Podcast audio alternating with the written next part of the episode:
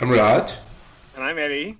This is Blood Cancer Talks. This is a podcast exclusively dedicated to hematologic malignancies, where we bring content experts who live and breathe a particular disease and focus on the latest advances in biology and clinical management. Today, we are excited to talk about the management of low-risk M D S. We have an expert, Doctor Mikkael Sekeres, who is the chief of the Division of Hematology and professor of medicine at the University of Miami Health System and Sylvester Comprehensive Cancer Center. Doctor Sekeres, thank you so much for joining us and thank you for your time. Before we can start, can you tell us about yourself and your clinical and research focus for our listeners? Sure. Well, let me just say what a privilege it is to be on your podcast. Thank you so much for inviting me. Um, and it's great to be reunited with friends as well. Uh, I uh, started my career in the great city of Cleveland at Cleveland Clinic, and I was there for about eighteen years. And I came there straight out of fellowship and did my training in uh, Boston, my residency and fellowship there. My focus since my fellowship has been on um, myeloid disorders, particularly in older adults. So I focused on myelodysplastic syndromes when it was unfashionable to focus on myelodysplastic syndromes. And my career advice to anyone starting out is if you identify a disease focus that nobody else wants to do, drill down on that like a laser, and eventually you'll become the expert because there's nobody else who wants to do it. Which is that's that's an excellent career advice. So I um, focused on myelodysplastic syndromes and acute myeloid leukemia in older adults as a fellow. My major project coming out of fellowship was looking at a study of quality of life and decision making in older adults with uh, A M L or higher risk M D S. Uh, then uh, started to do clinical trials in M D S and uh, continued that for the rest of my career. Fantastic. And I personally can say that I've worked with Doctor Sekeres in the clinic. He's an excellent clinician, and I'm proud to say that I learned a lot from you. Thank you, and your, your royalty check will be in the mail. All right, we will get started. So we'll start with the case, and you can walk us through how we would approach this patient, and we can discuss the data as we go. So this is a sixty-eight-year-old man with no significant past medical history, presence with fatigue and dyspnea on exertion. Complete blood count show at the time of presentation with a white count of four point eight, hemoglobin eight point three, and a platelet count of three hundred ninety-four thousand. Workup was unrevealing, nutritional deficiencies were negative as well, and subsequently, the patient was referred to a hematologist, and a bone marrow aspiration and biopsy was performed to evaluate this profound anemia. And the bone marrow biopsy showed moderately hypercellular marrow with trilineage hematopoiesis. There is mild megakaryocytic atypia in the setting of borderline thrombocytosis. Iron staining revealed abundant ring sideroblasts. There is no increase in blast by morphology and reported flow cytometry. Cytogenetics were normal. Myeloid N G S panel showed S F three B one mutation with a variant allele frequency of twenty-three percent. So in a patient like this, who is uh, likely has M D S um, based on the morphology, how do you approach a case like this? Can you please walk us through your thought process and any other further diagnostic workup would you do before uh, recommending therapy? No, it's a great, thank you for that outstanding presentation. And um, Ashwin, I, I will um, echo the fact that, that you were amazing in my clinic when we uh, when we worked together. So it's so great to see you at a, an, an outstanding institution as well. Thank you. Um, so a sixty-eight-year-old man with who looks to have M D S with essentially unilineage dysplasia with ring sideroblasts, and then of course a supporting molecular abnormality with S F three B one with a, a real variant allelic frequency. And at a hemoglobin of eight point three, you start to toy around with whether or not he's going to start to need a transfusion. And, um, you know, we different institutions have different standards for when they offer transfusions to patients. My approach has been to offer a transfusion to a patient with myelodysplastic syndrome with a hemoglobin of less than eight. I think the majority of my patients start to feel it with a hemoglobin less than eight. One of the most common mistakes I see is in outpatient clinics, people waiting for a hemoglobin of seven before they give a transfusion. And they do that for the right reasons. Um, there were some excellent studies that were performed, um, mainly in intensive care units, that showed um, that if you have a more conservative transfusion threshold at seven, patients do just as well as when you have a more liberal transfusion threshold. So that's all well and good for somebody who is intubated and on pressors in an intensive care unit where they're not allowed to leave their bed. But for our patients who are outpatient and trying to live their best lives, the hemoglobin of seven isn't going to cut it. Uh, and that's why I do use a transfusion threshold of eight. Now, I do ascribe to the choosing wisely guidelines of only giving one bag of blood at a time for a patient uh, when I transfuse them.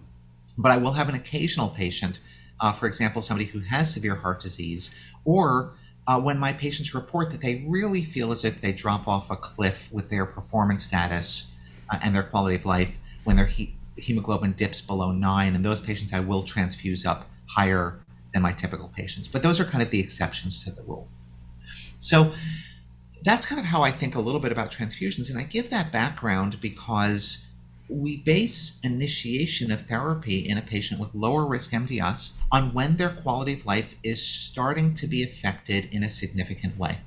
And the reason we do that is because no prospective study has ever shown a survival advantage for any intervention in lower risk M D S versus no intervention in lower, lower risk M D S. So ultimately, our decision to treat isn't one where we say we're going to improve our patient's survival, it's one where we're saying we're going to improve their quality of life. And if a patient with lower risk M D S has a good quality of life, is able to go out, um, golf a couple times a week, um, down here in South Florida, um, eat outdoors at restaurants and see their buddies, and really doesn't have a compromise in quality of life, the only thing I'm going to give to that person by treating them are side effects to treatment and the potential of compromising that quality of life. So for a patient like this, the very first thing I would do is assess this gentleman's quality of life and start to ask him questions about what it is he does every day and if there's any compromise in what he does. And it's helpful to ask those questions in the setting of a partner, someone who sees that person every day. Um, because you'll also have some patients who try to put on their, you know, their best jacket, their best tie, their best face for their doctor. And you need the person to step in to say, when this, if this gentleman, for example, says to me, I'm fine, I'm, I've got no problems, I'm only here because my wife made me come here. It's impossible, it, it, it's helpful for the wife to then pipe, you know, first roll her eyes and then pipe up and say, um, you know, you're napping for two hours every afternoon and you never used to do that. And then trying to define the time period of never used to do that. So, it, you know, in a sixty-eight-year-old, you would expect him to be pretty functional. In an eighty-three-year-old complaining of a, a diminution in functional activity, you need to make sure they're comparing it to when they were seventy-three and not compared to when they were thirty-three. So I try to tease that out of people a little bit. And then, you know, in somebody with a hemoglobin of eight point three, let's say he is starting to suffer and he's slowed down and he starts to get short of breath when he goes out for his nightly walk with his wife, and um, he's having trouble with stairs, um, and maybe he's even, you know, lost a bit of his nap- appetite because it's no fun to live with anemia and people's appetites start to, to drop off. Well, then we would start to consider treating this person. I don't ordinarily like to treat somebody if they aren't already receiving red blood cell transfusions. I don't believe in the philosophy of avoiding transfusions, but if this if this gentleman is complaining of, of major side effects to anemia, and therefore I would say, gee, let me give you a bag of blood and see if it makes you feel better, which sometimes I do is like a, almost like a test dose, um, then I think it's legitimate to start to think about treating this person. That's excellent spoken, like a true clinician. Um, so one thing is, that is something I've seen some of the fellows as well as junior faculty struggling with, is how to risk stratify M D S patient who walks into the clinic.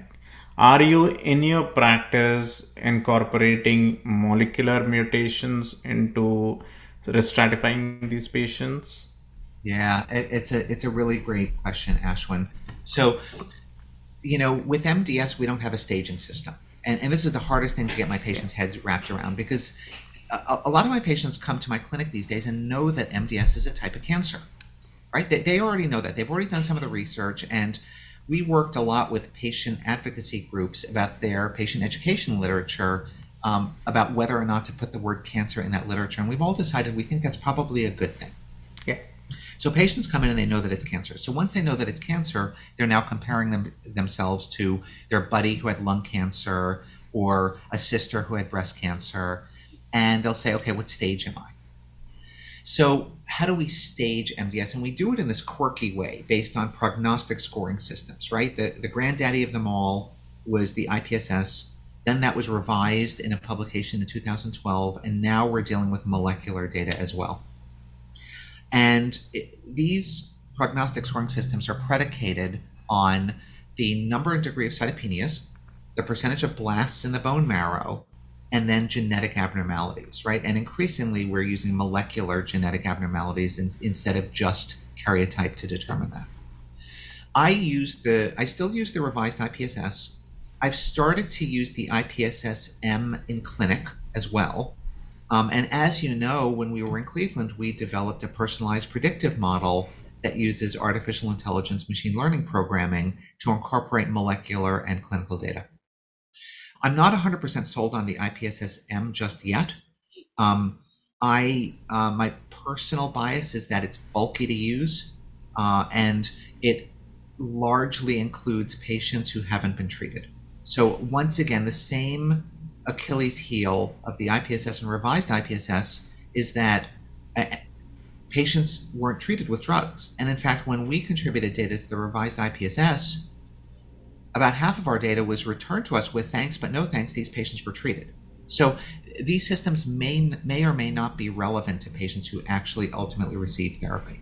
Now, I'm an M D S nerd, like I admit it, and therefore, I'll kind of wring my hands over these different systems and come up with prognostic scores for my patients.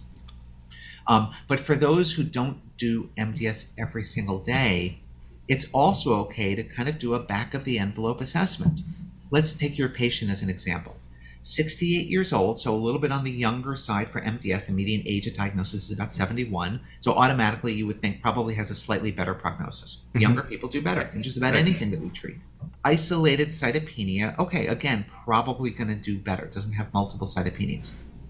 Karyotype is normal. Again, that's a good sign, right? The more genetic abnormalities you have, the worse you're going to do, and that's true in any cancer. And an isolated S F three B one mutation, if you're trying to figure out which molecular mutations are good and which are bad, it's really easy in M D S. There's only one good one, S F three B one. Everything else is intermediate or bad.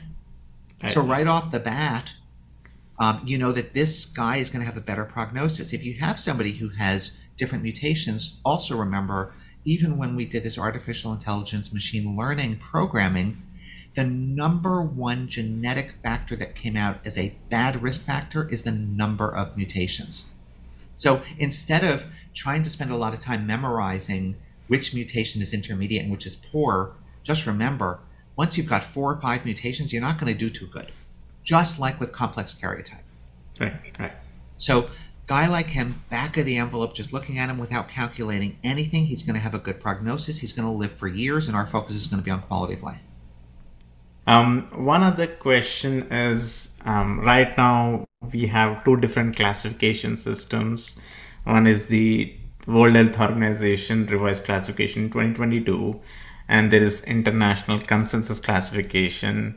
They renamed the disease as myelodysplastic neoplasms instead of syndromes. I'm interested to see what's your take on that.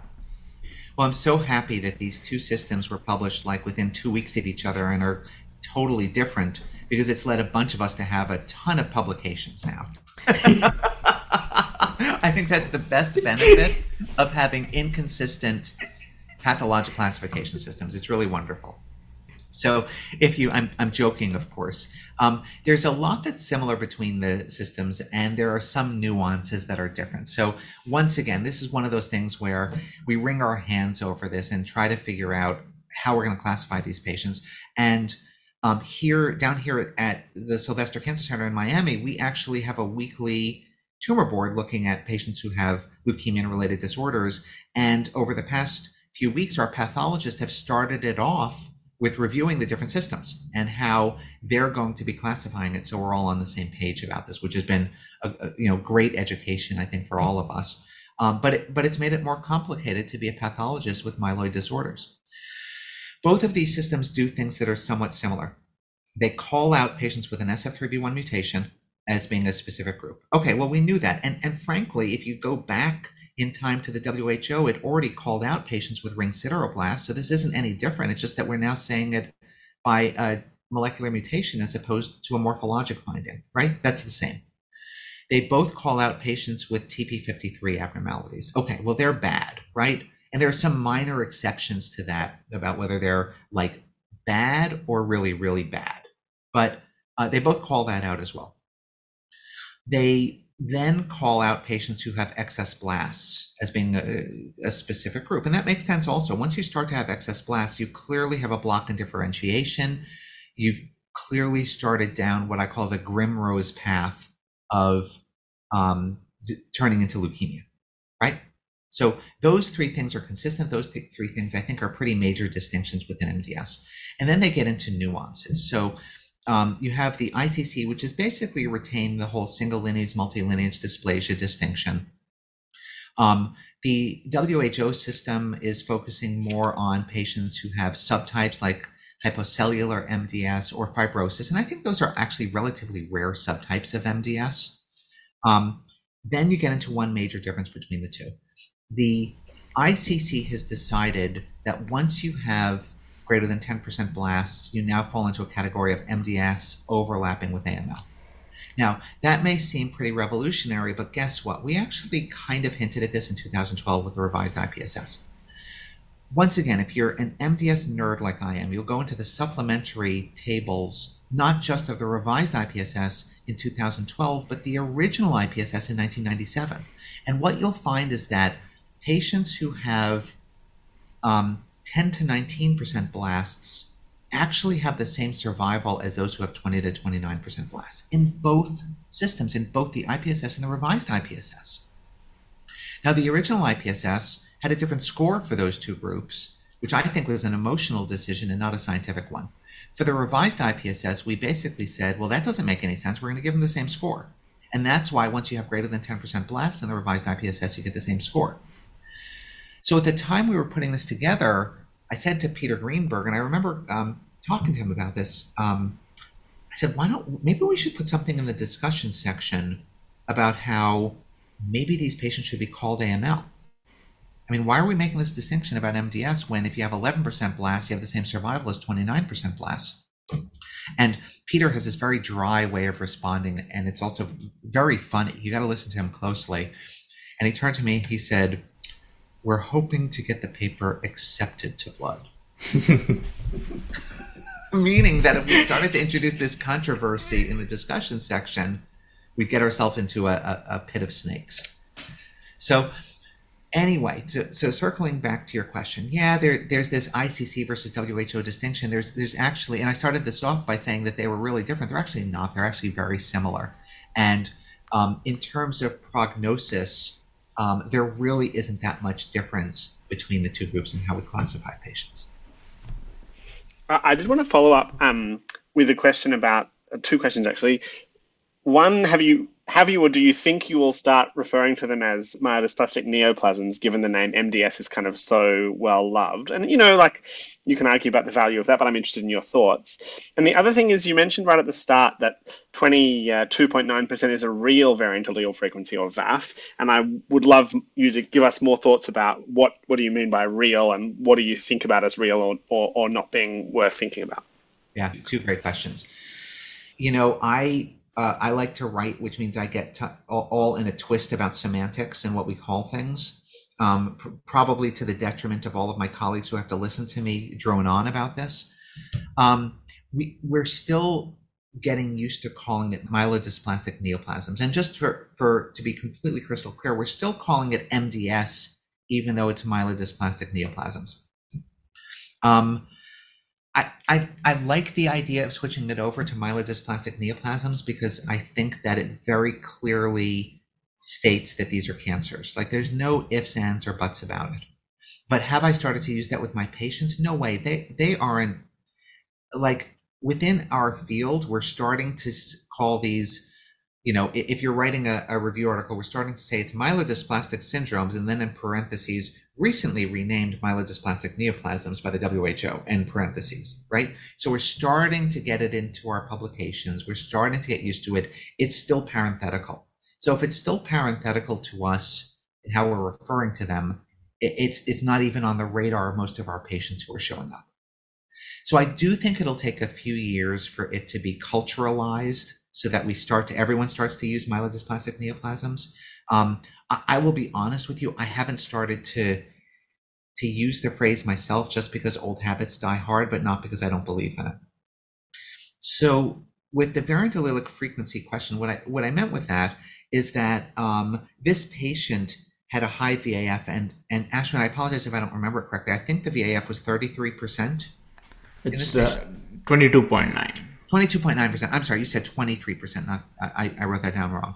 So twenty-three percent, um, which means that it's it's not one of these V A Fs that's just over the level of detectability. And typically that can be, depending on the test, either two percent or five percent.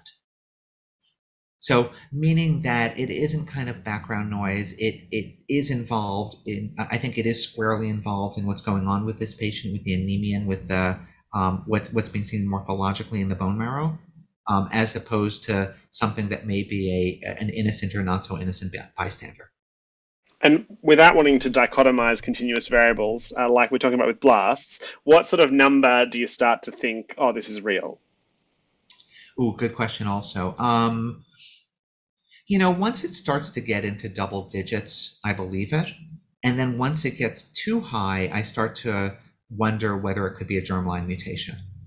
And certainly when it gets close to fifty percent, we start to think about germline mutations, but I've heard that even more conservatively as anything over thirty-five percent, we should start to think about germline mutations. And there is this movement within hematologic malignancies in general to, to be more tuned into germline mutations, even in older adults. One of, one of my favorite stories to tell, and poor Ashwin and Raj, I've probably heard this about thirty times, is about the day when a, a gentleman who was in his Uh, mid to late sixties came into my clinic and had myelodysplastic syndrome and said, by the way, my twin brother also has myelodysplastic syndromes. And, and that happens about once in your career. So when that happens, you've got to like go, oh my God, wait a second, what is going on here, right? And, and think about whether this is something that you should explore informally or formally in, in greater detail. So we chatted with this guy, and actually he said, let me check with my brother. Maybe he'll come in and see you also. So it turns, his brother did come in and see us, and both generously um, donated uh, samples of their bone marrow to us as well for research purposes. And, uh, and these guys actually had no idea whether they were fraternal or identical twins. So we did the germline testing and informed that they were in fact identical twins. Um, oddly enough, they were actually triplets. Uh, so they had a sister who was born as well, uh, who died of multiple sclerosis a few years earlier. And they they both told us that their dad had died of leukemia, right? So something's starting to to, to smell rotten in the state of Denmark. And um, we, we, we did some, some analysis of it, and it turns out they both had a mutation in the dead box helicase, D D X forty-one. Um, and you know, it really was around the time there was this phase shift in thinking about germline mutations that it doesn't mean that you get the cancer, in this case, M D S or leukemia, in your twenties or thirties, but you can actually get a cancer that has a prodrome of six, seven, or eight decades that you inherited. It's amazing, right? But it speaks to a, a couple of phenomena.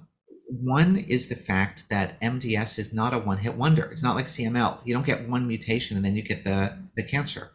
It's a multi-step process, and that multi-step process can take decades. Um, and the second part of it, we, we know this from gentlemen like the, the, the man I saw. We also know it from the history of the atomic bomb, right? And, and this was amazing. There was a publication in J C O in two thousand ten that looked at atomic bomb survivors and whether or not they were at higher risk of developing M D S. Uh, and it was performed by the Atomic Bomb Research Institute of Japan. And it turns out that if you were exposed to the atomic bomb, if you had a higher exposure, you were not only more likely to get M D S, but more likely to get higher risk M D S in the nineteen eighties and nineties. A prodrome of four or five decades from exposure to the atomic bomb. So all this fits together to say that, that you know, these folks who have these germline mutations, so V A Fs closer to fifty percent or one hundred percent, um, it, it can actually occur when cancer occurs in people in their sixties, seventies, and eighties. Thank you, Doctor Sekeres, for that excellent discussion. Moving forward with the next part of our discussion, which is about treatment. And as you mentioned, you would initially initiate transfusions if they become transfusion dependent, especially uh, their hemoglobin is less than eight, um, and they are symptomatic from their anemia. But when do you start thinking about E S As, erythropoietic stimulating agents, for these patients? Yeah, and another another great question, Ashwin. So um, I do check a baseline serum E P O level in patients. Uh, there was the Nordic M D S group came out with an algorithm that basically showed something that's intuitively pretty obvious, right? That if you have a base at baseline, a low serum E P O level, and in M D S we consider low less than one hundred or two hundred, even though by lab values that's high, the upper limit of normal for most lab values is around twenty-five, and you don't yet require transfusions, your likelihood of responding to an E S A may be as high as about seventy-five percent. On the other hand, if you come into clinic and your serum E P O level is already sky high, and I've seen patients with an E P O level in the thousands, having received no doses of E P O, and you're already dependent on blood transfusions, the likelihood of, uh, of an, e- an E S A working at baseline is less than ten percent. So for somebody like this, I would check a baseline serum E P O level. He hasn't required transfusions yet, right? So right off the bat, I know that his chance of responding to an E S A is, is probably at least around twenty-five percent, regardless of his, his baseline E P O level. Then the trick is giving the right dose of E P O. And this is probably one of the biggest mistakes I see um, by folks who aren't used to treating M D S. They will start patients out at renal E P O levels. So Um, you know, I'll see patients started at uh, E P O at ten thousand or twenty thousand units a week or every other week. Patients with M D S should be started at a dose of about sixty thousand units per week if it's E P O, or five hundred micrograms of Darbo every three weeks. And then that gives you a little wiggle room to have a one-time increase. So sixty thousand to eighty thousand units of E P O, or going with five hundred micrograms every three weeks to five hundred micrograms every two weeks in somebody who's getting Darbopoetan. And in those patients, as a whole, the likelihood they're going to respond to one of these drugs is probably in the range of about thirty to forty percent for all comers, but higher in those who have lower serum E P O levels at baseline. Do you have any particular target of hemoglobin you want to achieve with E S As? Boy, that, it's another great question. I don't know where I heard this. I heard a doc explaining to, no, actually a patient reflected this back to me from something that her doctor had said before she was referred to me. And that doctor right off the bat said to her, okay, I'm going to start you on uh, erythropoietin, but I don't want you to think that this is going to make your hemoglobin level normal. Typically, you're going to wind up with a hemoglobin of around nine to ten. And I was like, oh my God, what a great idea. Setting expectations at the very beginning that we're not shooting for normal, we're shooting for no transfusions and improved functional status. So, you know, in the end, I, th- that's what I'm going for, right? That, that someone feels better, they don't need transfusions, I'm improving their quality of life, and you want to see how just how long they can go in doing that. With an E S A, your typical median duration of response is going to be between twelve and eighteen months. Got it. And I've seen this occasionally being done is some people add G C S F if they're not getting a good response to E S As. Do you use that in your practice as well? Yeah, um, you know, that was something that the Nordic group also promoted, but they give G C S F a different way than we give it. They give it like daily.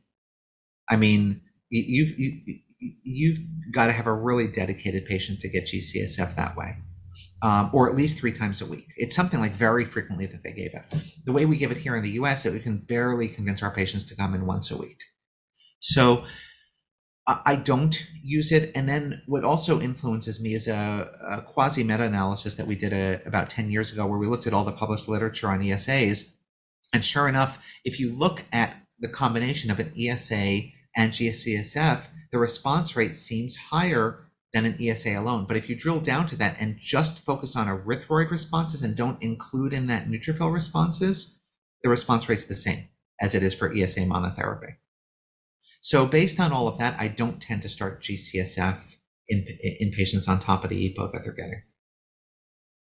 So for example, in a patient like this, who let's say presented only with thrombocytopenia and does not have anemia, how would you approach a patient like that? Sure. So if a patient has an isolated thrombocytopenia, this happens in about six percent of patients with M D S. So it's relatively uncommon that they don't have a bicytopenia. Usually if the platelets go down, it means there's there, there's more corruption going on in the, in the bone marrow than just along the megakaryocyte line.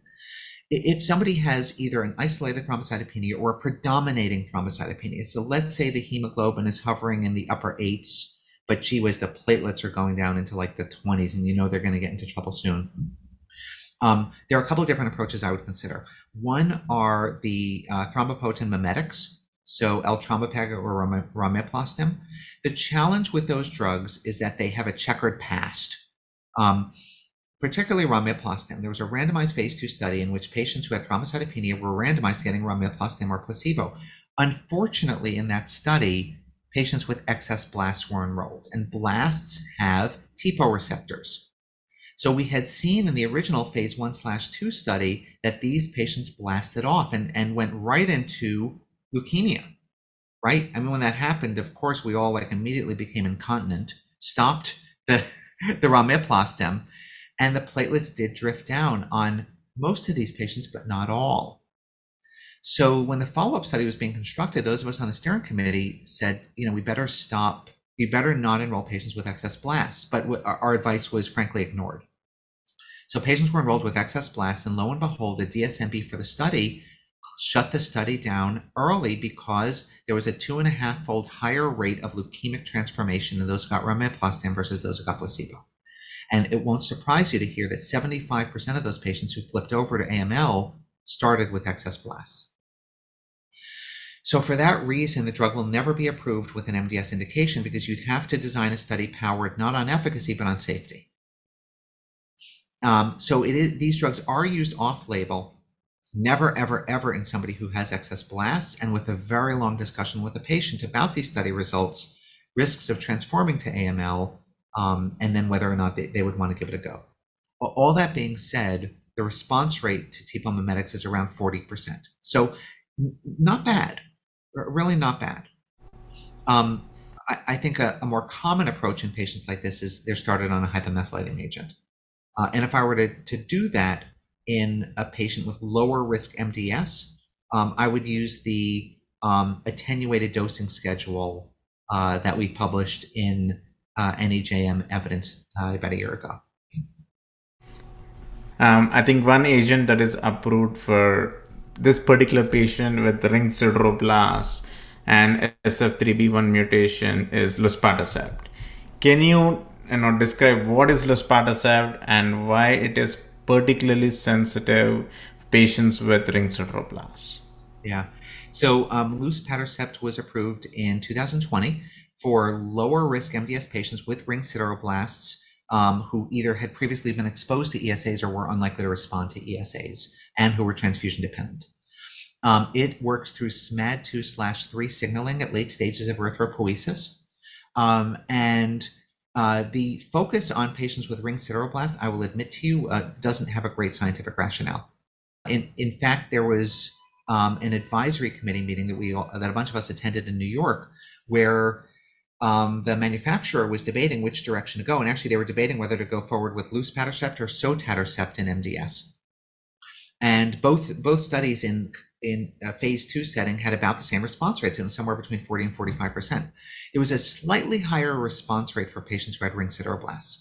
Now, that is a phenomenon of patients with ring sideroblasts. They, they do have a predilection for responding better to certain treatments. Um, so that was the decision. Okay, now we'll, we'll just expand it into patients with ring sideroblasts. And there's a lot of hand waving about kind of mechanistically why that, that might work. I'll be honest with you, I don't understand the explanation. I think it was just simply a decision because they seem to respond a little bit better. Their response rate to luspatercept for transfusion independence lasting at least eight weeks was thirty-eight percent, compared to thirteen percent in the placebo arm. And it just emphasizes why it's so important to have placebo-controlled trials in patients with lower risk M D S. Sometimes these older folks who have comorbidities may have anemia due to other reasons like G I bleeding, and those other reasons may fortuitously correct themselves just when a patient is entering the trial. So it isn't that patients um, on the placebo arm had this miraculous thirteen percent response rate to placebo. It's that whatever was causing their anemia or contributing to it fortuitously stopped just as they were entering the trial, or they go through periods of time when they need more transfusions and less transfusions, and they just happen to catch it at the right time. So it's a drug that, honestly, I think, if you look at the absolute difference in transfusion independence response rate, it's twenty-five percent. Um, so it's okay, about in the range we always seem to see for lower risk M D S of about twenty-five to thirty-three percent. Um, median duration is about thirty-two weeks. It doesn't have a lot of side effects. Uh, and for that reason, I tend to use it. We may be using more of it, as there was a press release that up front, there seemed to be an advantage to using luspatercept versus erythropoiesis-stimulating agents. I think the devil will be in the details in that study about the dosing of the E S As and the duration of treatment with the E S As, and whether it was truly a comparable control group. And also probably the distribution of ring sideroblast in either of the arms as well, right? If if the uh, luspatercept arm has more ring sideroblast patients, probably they had a better response versus the Uh, the E S A arm. Yeah, yeah, absolutely. Absolutely, that may be true. So now uh, let's switch gears and talk about lenalidomide in low-risk M D S. Um, you obviously have a lot of experience with lenalidomide um, in low-risk M D S. So can you tell us what's the unique mechanism of action of lenalidomide and why it's particularly sensitive um, in patients who have deletion five Q low-risk M D S with anemia? Yeah, for, for patients with deletion five Q, it, it works through uh, ribosomal mechanisms. Um, And similar to what you see with some congenital uh, anemias.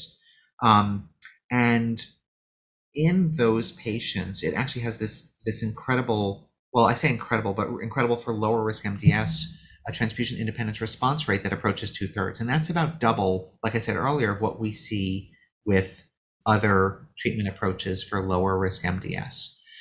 A bunch of folks, and including me in some of these studies, have, have looked at predictors for response and how to accurately, how to dose lenalidomide in a way that will maximize the likelihood that a patient with deletion five Q will actually respond to the drug. And what we found in those studies is that, um, first of all, if patients develop severe thrombocytopenia, it predicts that they will have an erythroid response. So uh, the platelets seem to be the most sensitive to the disease-modifying effects of the drug. What we also found is that, uh, this was a complicated story to tell, that you think about lenalidomide dosing in deletion five Q as an induction phase and then a post-remission phase. So induction phase, meaning that you give the drug at higher doses, ten milligrams a day or ten milligrams for twenty-one out of twenty-eight days. Um, ideally for the first three cycles, you maximize response and then you dose reduce it for patients who have cytopenia. So there's two components to it. It's maximizing the dose at the, at the beginning and then making sure that you dose reduce so patients remain on the drug long-term. And when you do that, we actually showed that there was a survival advantage to patients treated with lenalidomide versus those who weren't. For patients without deletion five Q, uh, the responses are more modest. Uh, transfusion independence response rate of twenty-seven percent, duration of response of about thirty-one weeks. Um, at the time when those data were submitted to the F D A based on the randomized study led by uh, Valeria Santini from Florence, the F D A said those aren't good enough for approval. So when we use it off when you use it in non-deletion P I C U lower risk M D S, it's an off-label indication. One thing I wanted to ask is, you know, as we know that lenalidomide can lead to higher risk of secondary malignancies, are you concerned about L E D use in patients with del five Q who have a pre-existing T P fifty-three mutation? Are you concerned about transformation to A M L in those patients? Boy, I, I love that question. I'm not sure I have a great answer for you. Um, do I worry about it? Absolutely. Um, do I think that this story about secondary malignancies with lenalidomide is real? I do think it's real. Is it possible that it's breeding out P fifty-three mutations? In other words, it's giving some kind of selective advantage to cells that have a P fifty-three mutation. Um, I do think that's possible. Um, would I use it in somebody who has deletion P I C U and a P fifty-three? For, for lack of better options, I might try it. Um, recognizing that those patients have a predilection for transforming to A M L already because of the P fifty-three mutation. So I wonder, Raj, and I don't know the answer to this, if it, if the the pathway to secondary malignancies for lenalidomide is through um, suppressing the primary clone, which allows a P fifty-three clone to grow out, that then leads to secondary malignancies, as opposed to patients who already have a P fifty-three clone, where it's it's not going to support that anymore. It's already kind of out there and probably a driver mutation, but it also probably isn't going to work in those patients. One question, Doctor Sekeres, while we're talking about lenalidomide, you have a very interesting clinical trial in combination of lenalidomide with luspatercept and non-del five Q and low-risk M D S patients. Can you tell us a little bit about the clinical trial? And when can we expect the results? Thank you for asking. So, so yeah, we, we have um, a, a trial that is open and enrolling, where we're looking at folks who have lower risk non-deletion five Q M D S, and we're combining lenalidomide and luspatercept. And what we're doing is actually keeping the dose of luspatercept stable. I'm going to put that in air quotes here. And we're dose escalating the lenalidomide, um, starting at two at uh, two and a half milligrams. Um, going to five milligrams and then going to ten milligrams. The luspatercept, we are allowing dose escalation on label. So patients who've been um, on the drug for a certain number of weeks, they can dose escalate it from um, one mg per kg to one point three three mg per kg to one point seven five mg per kg. Um, and we'll see if the combination yields benefits over either one of these drugs alone. Um, as I mentioned, the response rate to lenalidomide for non-deletion five Q is about twenty-seven percent for transfusion independence. To um, luspatercept alone is is thirty-eight percent, and we're trying to do better than either one of those. When can we expect some results? I would think, oh boy, um, we're making it through the phase one portion. I'd like to report some early results on the phase one portion before we expand to the phase two portion. So we'll see if we can at least get an abstract out. Got it. Got it. Look forward to those results. You already alluded earlier uh, using hypomethylating agents in some of the low-risk patients. We all know that hypomethylating agents are the cornerstone of management for high-risk M D S. When do you use H M As in low-risk M D S patients? Yeah. So um, I will consider hypomethylating agents upfront in patients who have multiple cytopenias, um, where I believe that that more than one cytopenia is also a threat to the patient. So uh, patients who have neutropenia, uh, patients who have uh, low hemoglobin that could lead to transfusions, patients who have uh, severe thrombocytopenia. Um, I am a fan of uh, an attenuated or um, truncated dosing schedule, where instead of giving decitabine for five days in a twenty-eight day cycle or azacitidine for seven days in a twenty-eight day cycle, we give either one of those drugs for three days. And um, in a study that we, that as I mentioned, we published in N E J M Evidence, uh, we showed that getting just three days of either azacitidine or decitabine leads to what I would call real responses in almost fifty percent of patients, as opposed to what traditionally has been seen, which is a response rate of about thirty-five percent of patients. So, you know, less drug, less toxicity, more tolerable. And we wonder if part of it is the tolerability, that patients can really take these for months because it's not a lot of drug. Um, and it, it appears to have better response rates. Yeah.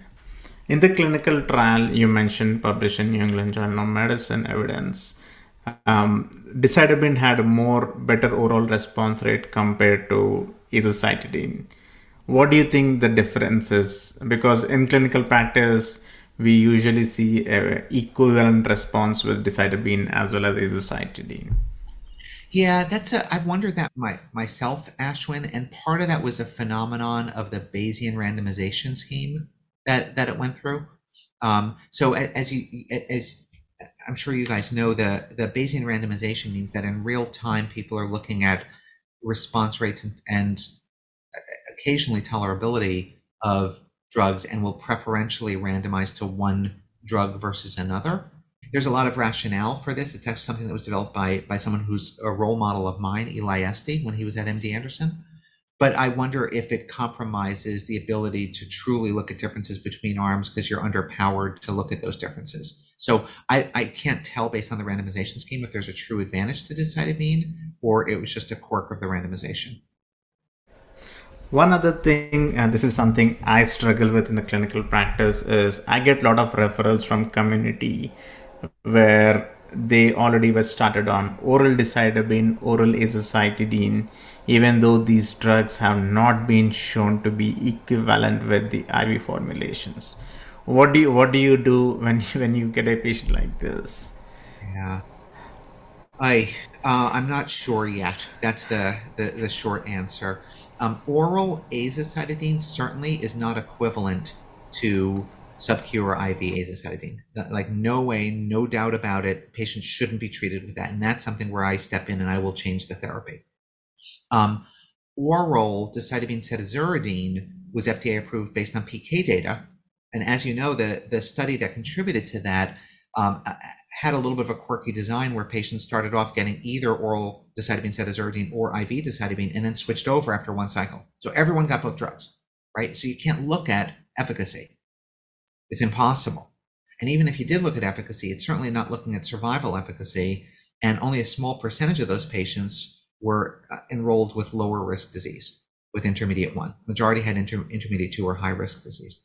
So given all of that, I'm not sold on the oral decitabine cedazuridine, um, particularly since you're comparing it in higher risk patients to I V decitabine, which hasn't shown a survival advantage in higher risk M D S patients. So you're taking two steps away from level one data in higher risk M D S patients. In lower risk M D S patients, I feel a little more comfortable with it. I certainly use it in my patients who fly back and forth to South America, down here in South Florida, um, because they can take it. I think the one risk of taking it, though, is that a lot of doctors prescribe it as a pill, and then they say, see you later to their patients and see them back in a month. And they, they have to have their blood counts monitored at least weekly as they're getting started on these drugs. I think one important question I have is the supportive care in terms of iron chelation therapy. This is something I struggle with, and the data is not clear in this space. Do you use iron chelation therapy in patients who are transfusion dependent? I'm I, I'm I, I I'm a self-declared chelation nihilist.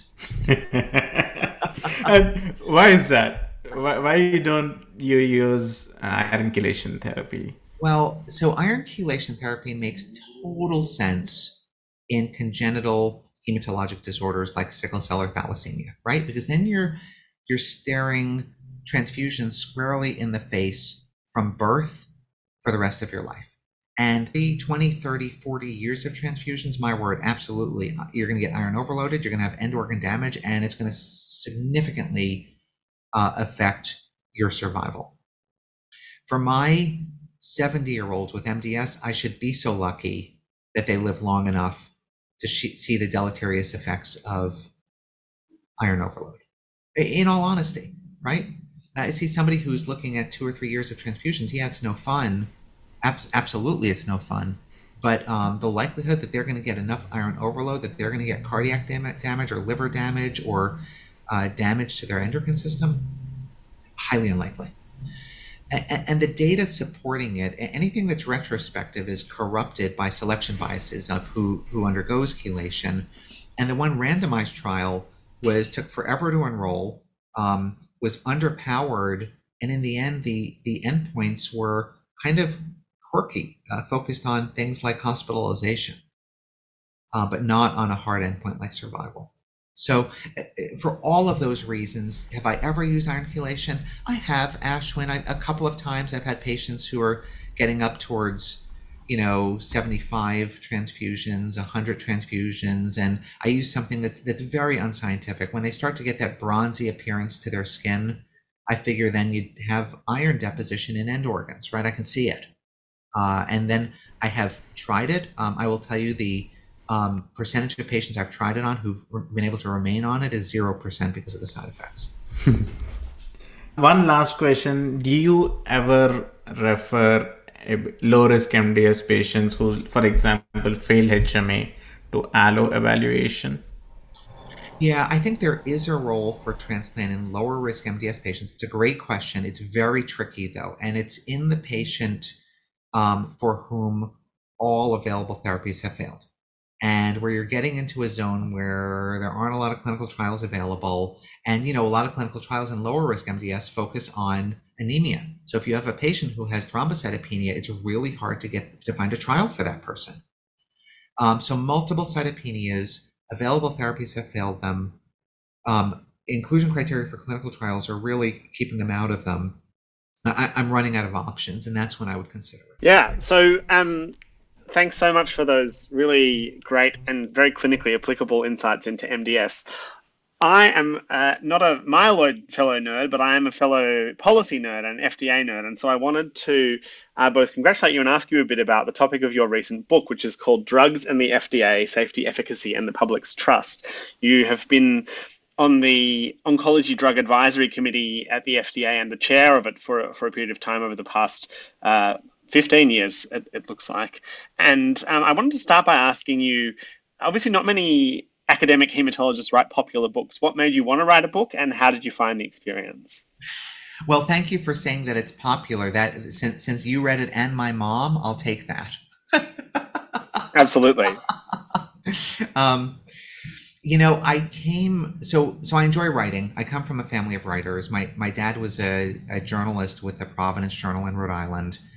And um, I've, I've written essays for for a, a number of years.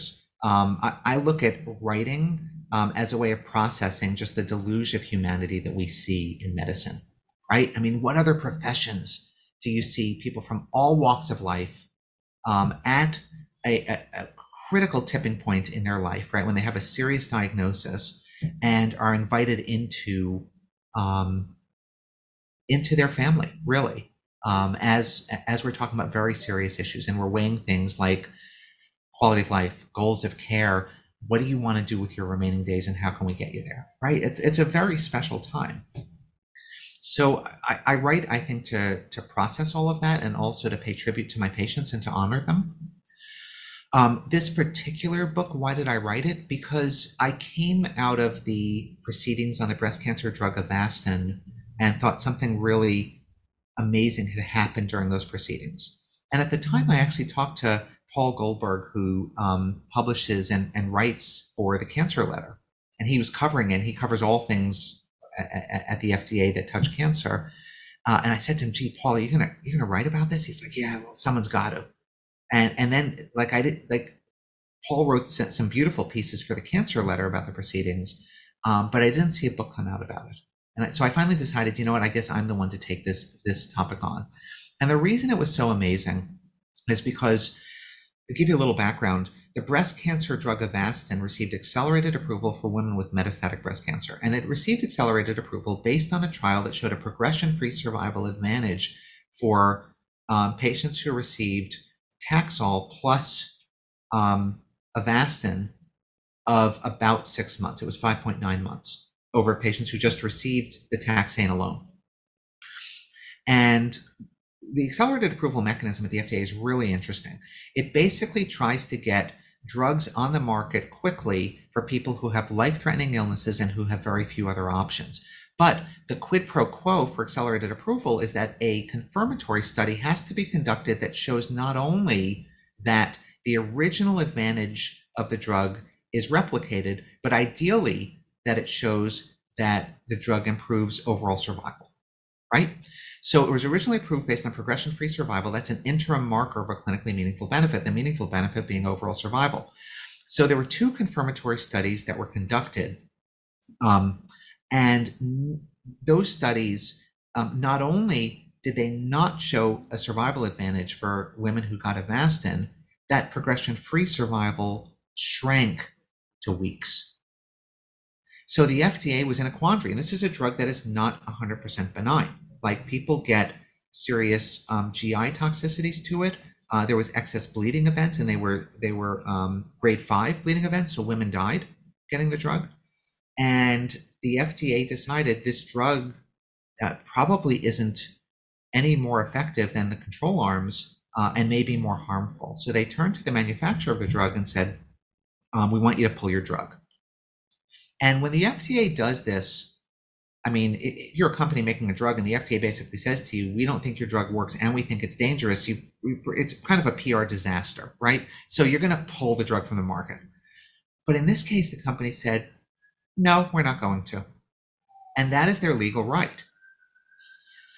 So then what happens is there's basically a, a trial. It's almost like a court hearing where the F D A's lawyers go against the company's lawyers, and they have to convene a quote unquote jury. Well, O D A C was the jury, and I was on that jury.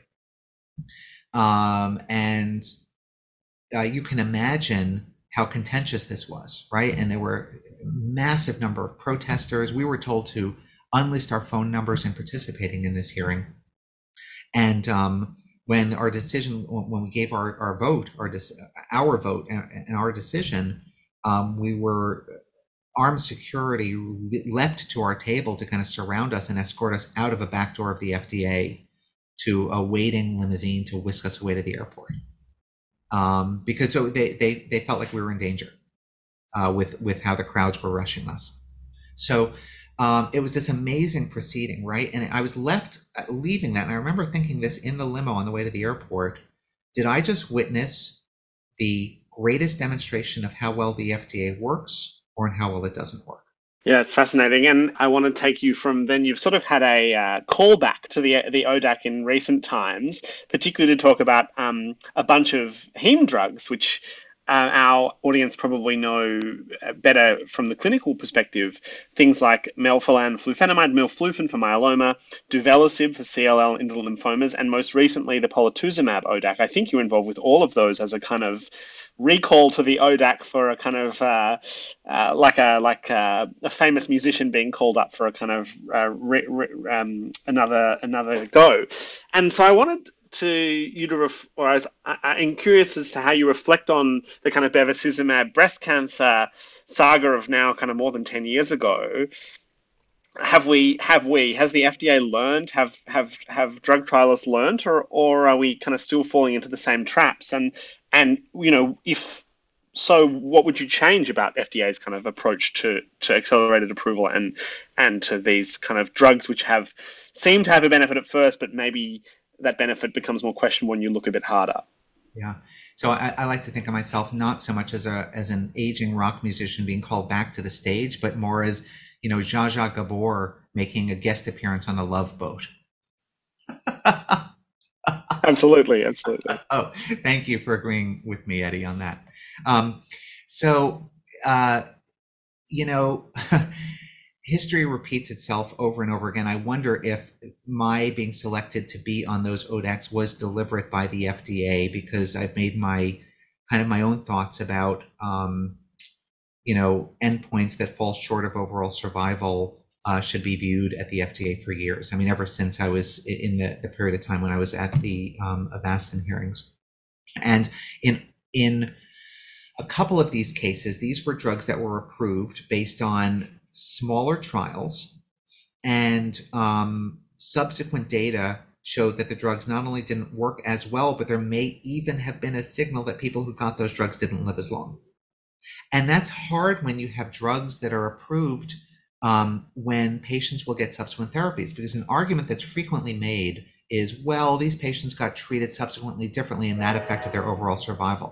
But I don't buy that argument. And the reason I don't buy that argument is because these drugs might have had an indication for, you know, front line or second line or third or fourth line therapy, whatever it is, Treatments that were received after that have never been shown to impact overall survival in these diseases. So to say that patients were treated differentially afterwards actually doesn't hold a lot of water, because that subsequent treatment does shouldn't impact overall survival, right? This, the, um, the, the polatuzumab was a slightly different issue for me. So I was in the minority on that, which is, which actually I was reflecting on, is kind of unusual. Usually I'm in the majority of these decisions. I was in the minority on that one, like big time.